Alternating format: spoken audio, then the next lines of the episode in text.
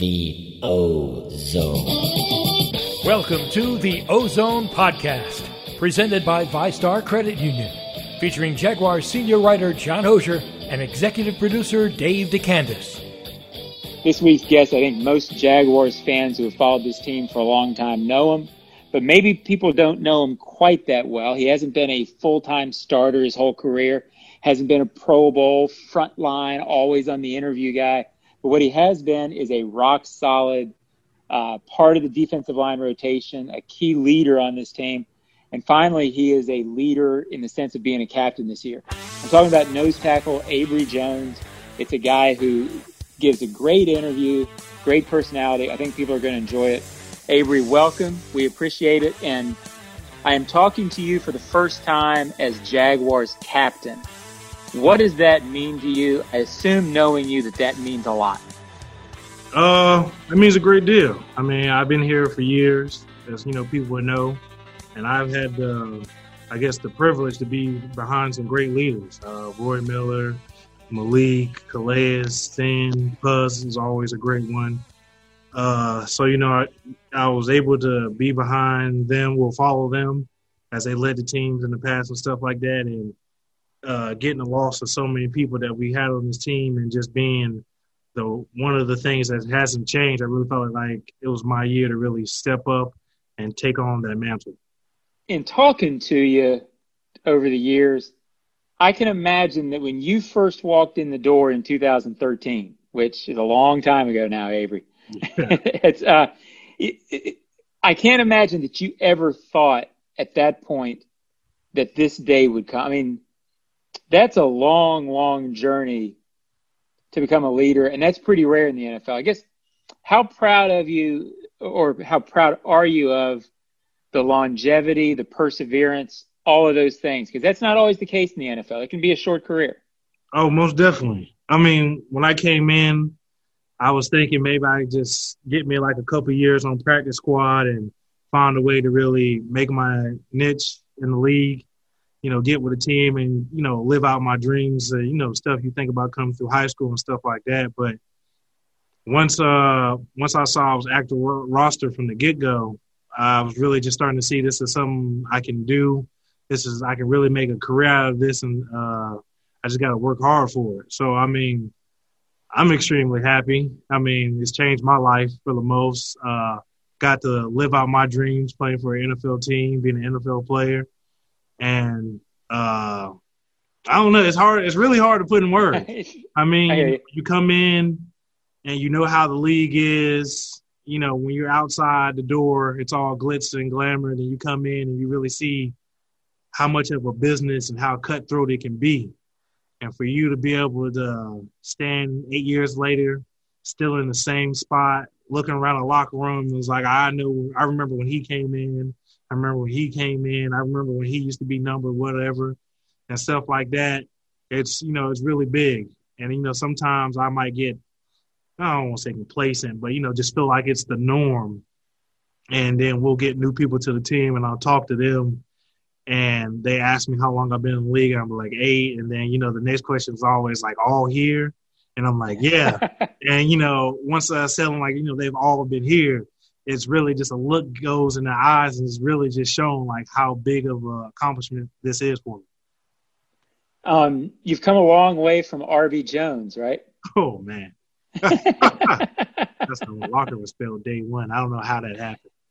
oh, it, it, was spelled that way in the locker? Yeah, when I first got here, my first day in locker room was RB. I thought it was just some some joke because I met Wash at the combine and I knew he was a funny guy. So I, I thought it was right. some joke from him, but they, you know, I guess it was an honest mistake.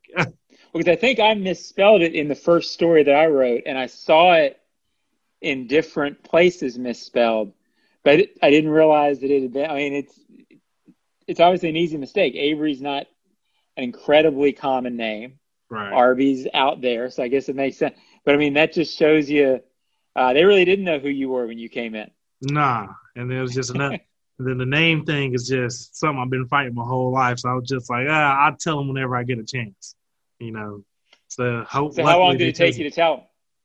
I told them that afternoon. It, it happened like after a day. I don't know the whole process we do with making those things, but they was fast about it. I appreciate that. I got you. What do you think the biggest reason is, Abry, that you've been able to uh, last as long, really stay healthy? I mean, I guess that's part of it, but there's got to be a professionalism, a daily routine that you have. Because you see a lot of guys who come in who you figure out pretty quickly aren't going to make it and you just sort of keep going. Is there a key to it? Uh you just got to love ball. I mean i think that's pretty much what it comes down to. I think uh, one of the things that helped me out in the early beginning was that uh, i didn't have trouble getting the playbook i didn't have trouble getting the terminology i could speak it back you know, and that type of thing builds confidence in coaches when you know the lingo and you can talk properly and you don't mess up on the field, things like that. And I think uh, another plus is just my size. You know, I play nose, but I can also play three technique. I played in, I played rush before, you know, in heavy packages or when somebody just went down. So I think, you know, just goes back to the old adage of the more you can do, the better. So I always try to make sure I'm always available to do many different things. So like I always try to be a nice little Swiss, uh, Swiss Army knife for the D line. I got you. Uh, something interesting, and I want to get to obviously this team and your thoughts on it here in a minute because you have better perspective on where a team is at than anybody. But something you said in your first media availability about the COVID stuff really stood out when you were asked about if you thought that the team would make it through. I forget the wording of the question, but your message was basically that older guys were telling younger guys, this is serious and you don't want to be the one that causes a problem with this. And I thought that was a really insightful quote of I think fans on the outside didn't really realize how seriously players were going to take this, how seriously players were going to take to the rules. How much of a message was that, if you know what I'm getting at? Just, hey, young guys, this is our profession. This is real. We all need to be on the same page on this one. Um, I mean, it's stuff we talk about really daily uh, in the locker room with the coaches, and you know, just in between ourselves and stuff like that. Because uh, you know, when we first came back, uh, MP told us is like, you know, hey, you came back for two reasons: either you love ball or you love getting paid. So my thing, yeah, or both. and my thing is just, you know, trying to tell them is that I understand you're new in the league and things like that, and this is kind of a weird year to come in, but you got to do everything to protect yourself because protecting yourself is going to protect this team and it's going to keep the virus out. It's not going to spread. Uh, and then, but then again, also you just got to understand that young guys are going to be young guys, and if they want to do young guy stuff, you got to tell them, you know, there's you know, there's ways to do it. You know what I'm saying? If you want to spend time sure. with people or have people come see you, stuff like that, make sure they get a test before they come see you. You know what I mean? Yeah, you're making a lot of money now. If you got someone to come see you, you need to put them in a hotel till you know they absolutely clear, things like that to protect yourself because this is your career too. Yeah, you know, uh, a lot of boneheaded mistakes are not forgiven at this level and you know seeing as you know they might have a vaccine sometime soon i was reading something about that but you don't want to be known as a guy that brought it inside the building and you got somebody sick and lord forbid you get you know someone high profile sick i mean you come in right. and you was running the streets and you got gardner sick you're gonna have the whole city against you you know team city everybody you know what i mean and so um other teams see that, so you don't want to be known as the boneheaded guy that couldn't stay indoors. gotcha. now, uh, obviously, you guys read things. Everybody's talking about this team. Everybody's talking about tank. Everybody's talking about draft picks next year. I know that's not how players think. When you guys are together talking about this, what are you guys thinking about the season right now? Oh, pretty much like my thoughts and what I pretty much tell D line is just like you know, you know, um, people want to go. They can say all they want. Like I don't listen to the media. I don't read Twitter. Like to me, I just think that's like a lie. It's 2020. You know, you know, I'm you know quote unquote I guess the old guy now in the league, but you know I came up on Twitter. You know, pretty much like I was around when it first created. So I mean, I'm still on Twitter. And things like that. So I'm not going to believe that you don't see what they're saying about us. And when it pretty much comes to the D line, I'm just letting them know that these past couple years we have lost really great players. People might be thinking out loud, might be talking out loud, just thinking that the production is going to go down in the D line room. And I'm just going to continue to tell them, like, you know, we got playmakers still here. Uh, I know there's been a lot of fan backlash on Taven, but I've I've really loved his growth. Uh, Josh had an amazing year last year. He's going to continue that growth, especially trying to fill that void of Calais and Jan being gone. I've told him like, you know, this is really where you're gonna have to shine. Like, there's no more one on ones. Like they scheming on you because you're our, you know, you're our best guy. And you know, uh, we got new guys in with Adam. He's uh, filling in the uh, big end. So, you know, just try and catch him up to speed. But he's been doing a great job also, being a strong man at the point of attack for uh, for us, like Calais was. Uh, and just also just trying to make sure I stay up on my game and keep everybody corralled and keep everybody together and let them know that this new D line that we have is going to make plays. I mean, from top to bottom, you know, we just got D Ham. Uh, we definitely got KC you know, we got Smoot. I definitely want a big year out of Smoot. I told him last year, you know, he finally got his chance. He ended up with sack uh, with six sacks, but mm-hmm. I need him to get more productive on the third down and his chances on first on first and second. I need ten out of him, and just you know, that's our mindset right now. That people might be looking down, but we know we got a room full of ball players, and we're gonna go out here and make some shake. And it's pretty much it's been a theme all off season, stopping the run feel better about that going in than you did at the end of last year? But I'm getting, you feel like the steps have been made and you feel good about that area. Yes, and uh, you know we're not doing nothing new drills or anything, but it's more accountability within the D line room. I mean, we got guys telling people like, "Hey, you know, we're seeing some on film that's not good enough. We don't like it. Uh, different strategies you can use to defeat those blocks. Telling each other what we see that that's bringing the block so we can know beforehand. You know, trying to be more uh, disciplined with our eyes and how we see things, so we can you know uh, stay in place on our blocks and really emphasizing on attacking. You're inside, everybody else is outside. Tell me why being on the inside. What do you believe about this team that gives you confidence? What do you see about this bunch that you like that nobody else on the outside can see because they're not in there? Confidence. I mean, that's really what I see.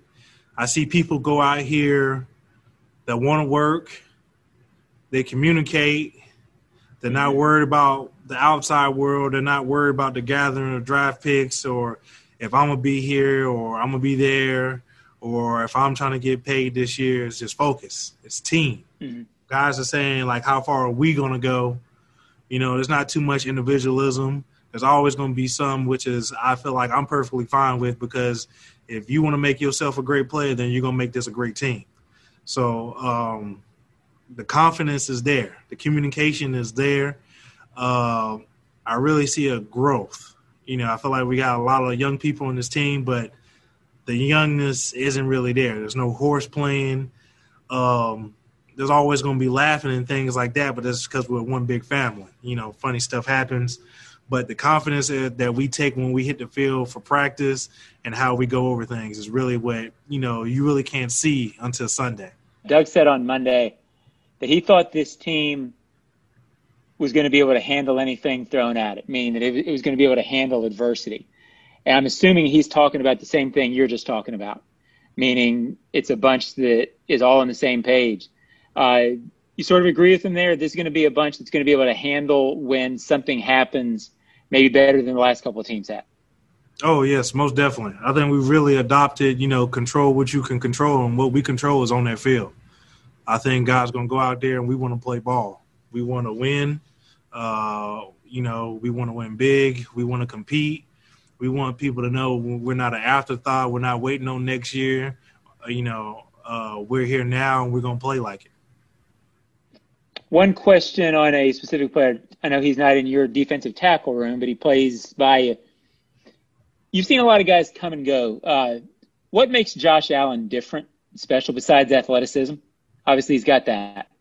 Um, I think one of the things that annoys me and and I love about Josh at the same time is that he's one of those people, you know, when you talk in a room and someone says, if you got a question, ask it. There are no dumb questions. he's always going to ask. You know what I mean? Uh, you know, coming out of college, being a top 10 pick, playing as good as he did last year and trying to expand on that this year, he's not afraid to raise his hand in the room and say, hey, I need a better understanding of this. Hey, can we go over this because I'm really confused on that? And I think uh, when you have a person with his athleticism, his talent, the biggest thing that you take away from him, the biggest thing you really love about him is his ability to be coached. I mean, great players that are, are willing to be coached and don't see themselves above coaching are going to do great things. And I think uh, he understands that. He understands he needs to know more about the game to make more plays, make bigger plays, to expand himself in this league and things like that. And I'm really happy to watch the process. You like where this thing's going, don't you? I can kind of hear it in your voice. Oh yeah, definitely. I mean, my biggest concern was, you know, new guys coming in and learning defense and playing fast. And I feel like Coach Rebs and Coach Watson have done a great great job with the D line, keeping people up the uh, up to speed, as well as the rest of the defense, and keeping us communicating. You know, really cutting down on the mistakes. So as long as I know I can get guys to play fast, it'd be good. And I just know the type of guys we have in this room, how we're really clicking, how we're communicating, how we're really playing together. And you know, it's I'm, I'm feeling a nice bond that you really shouldn't be feeling right now. You know, the whole thing going on with COVID, because there's no hanging out outside of the building. You know what I mean? You know, we can we can eat lunch together, but there's barriers every you know between us and stuff like that. So there's no real time to really sit sit down and have a real powwow and you know get to know each other. You know, we did some icebreaker type stuff, talk about your past, where you're from, and things like that. But you know, to really just hang out without coaches and really just, you know, let loose and get to know each other, we're building a bond without that whole process. Abry, nobody's calling you RB around here anymore. Nobody will for a long time. I appreciate you being here. I, I, I want to tell you, I have enjoyed covering you for eight years, enjoyed watching you grow into a leader. I hope this year is as good as you expect. I appreciate you joining us today, and we'll talk to you soon. All right. Thank you. Thank you for all the support. All right. Thanks, buddy. I appreciate you for players to join us in an extended interview like this, it, it's not a guarantee. They're busy during the week, so it's always appreciated. And Dave, you've known Abry as long as I have. You maybe know Abry as well as I do because he's a guy who will hang around in the locker room, talk to players. I mean, I talk to players, talk to anybody who's around. Much like Josh Allen, I think, although it's less surprising for an older guy like Abry, he is a guy who very approachable and appreciates being in the NFL, doesn't take himself too seriously. And I, I knew I'd enjoy the interview, but I've really enjoyed being around Abry for seven or eight years. Yeah, Abry's great. He's uh, one of my favorites uh, to be around. It's been for a while. Actually, Patrick Gavin and I were, were talking about that uh, during the interview. I actually have a, a funny, not funny, but an interesting. It's funny where where it was to now. The story about Abry Jones. So in 2013, the Jags spent a week out on the West Coast uh, because we played uh, Oakland and Seattle back to back. So we, yep. so the team just stayed out there. So we're in the team hotel. It's very, it was a very odd team hotel. We were kind of just off the highway. Wasn't a real lot of place to walk and stuff. Fremont. And Fremont, Fremont, California. So myself and I believe it was Brent Martineau were out in front on the Saturday when we got there, or we got there on a Friday, so it was that Saturday. Yep. And we're standing out front of the hotel, and it was before like Uber, so I think we were waiting on a cab, and a cab pulls up, and it was two players. I think Sen, Derek Marks was one of them because he talked to us. So we were talking to Sen, and then there was this kind of this defensive lineman, this anonymous defensive lineman who was, uh, you know, just standing there in a Georgia T-shirt, Georgia football T-shirt, and he just didn't say anything, kind of kept his head down, whatever. They get in the cab and leave. I remember going to Martin, who's that? It's like I'm not sure. I think it's a practice squad guy. And we looked at we we then pulled up a roster on on a phone because we didn't know who he was.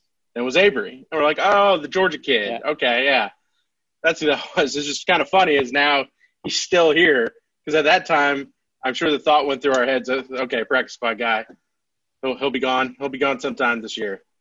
So uh, it's just uh, just kind of funny how like the NFL works is you never know who's going to hang around, and uh, and Abry has not just hung around. I mean, he's carved himself a nice role on this team, and also as far as like what we do, he is super helpful and is always entertaining and is always always plays along. So you know, uh, Abry's definitely been one of my favorites to uh, to be around with this team. Well, and from a football standpoint, I, you know, me sometimes fans and what I would call more casual observers maybe don't grasp how rare it is for a guy like Abry who wasn't a first round pick, not necessarily a Pro Bowl guy, not necessarily that, you know, I don't say level, but, you know, he's not going to be known nationally. But teams need guys like that. Franchises need guys like that. And it's hard to be a seven, eight, nine year guy in the league, especially when you always have to earn it. When you don't come in as a first round guy, when you don't have, you know, Pro Bowl 10 sack guy on your resume because he's a defensive tackle. It's not what he does.